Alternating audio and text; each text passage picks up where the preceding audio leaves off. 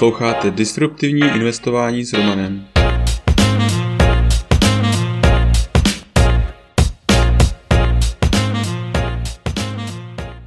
Ahoj, vítám tě v mém podcastu o disruptivním investování.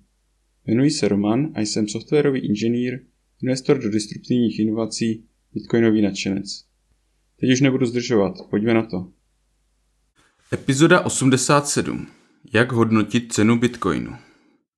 Dá se vůbec hodnotit cena bitcoinu? Často narážím na názor, že cena bitcoinu se nedá odhadnout ani nijak modelovat. Tento názor má většinou akcioví investoři, kteří jsou zvyklí mít data z výročních zpráv na dosah ruky. Rádi, rádi by viděli jasné výsledky, kolik zisku přinesl bitcoin a jaký má poměr ceny vůči ziskům. Z podstaty věci je jasné, že to nelze. Je jasné, že se takto hodnotit nedá ani dolar nebo koruna. Jak se tedy dá hodnotit cena bitcoinu? Dá se to vůbec? Pár modelů existuje, záleží na tom, jestli vám takové stačí nebo ne. Srovnání se zlatem. První hodnocení je srovnání se zlatem. Zlato a bitcoin mají velmi podobné vlastnosti. O srovnání zlata a bitcoinu se můžete dočíst v předchozím článku na mém blogu, kde jsou k argumentům také napsané zdroje. Zde uvádím pouze výslednou tabulku, ve které jsou téměř všechny vlastnosti lepší než zlato. Když nyní vidíme, že Bitcoin má téměř všechny vlastnosti lepší než zlato, měl by mít minimálně stejnou hodnotu jako zlato, neli vyšší. Proto Bitcoin z tohoto pohledu je 10krát až 50krát podhodnocený za aktuální cenou, podle toho, jakou metriku pro vypočítání tržní kapitalizace jakou metriku pro vypočítání tržní kapitalizace použijeme. Srovnání s ostatními platebními společnostmi. Na chvíli zapomeňme na využití Bitcoinu jako cenzuře rezistivní úložiště hodnoty a vezme, vezměme si pouze využití v podobě objemu transakcí, které je schopná síť přenést. Můžeme tuto hodnotu objemu transakcí porovnat s ostatními společnostmi. Z následující tabulky můžeme vidět, jak významným způsobem roste objem přesunutých prostředků přes bitcoinovou síť. Již před rokem překonal PayPal a nyní i American Express.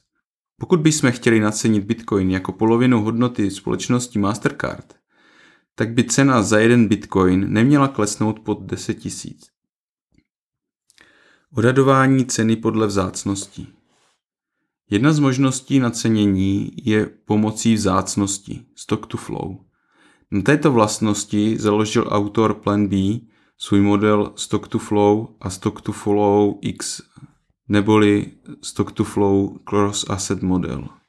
Dle tohoto modelu je Bitcoin stále hodně podhodnocený a měl by v tomto roce dosáhnout ceny 250 tisíc dolarů za jeden kus. Zhodnocení. Je pravda, že tak jako ostatní měny a komodity, i Bitcoin nemá jasnou metriku, jak ho přesně nacenit.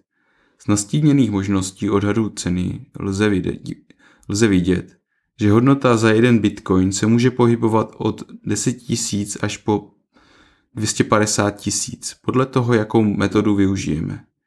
I proto je Bitcoin stále tak volatilní. Zde se snažíme pouze nastínit, že i když se zdánlivě nedá cena Bitcoinu odhadnout, nějakým způsobem si investor může pomoct. Ale to už je pro dnešek vše. Tento podcast je součástí newsletteru pro investory, ke kterému se můžete přihlásit na romaninvestor.cz.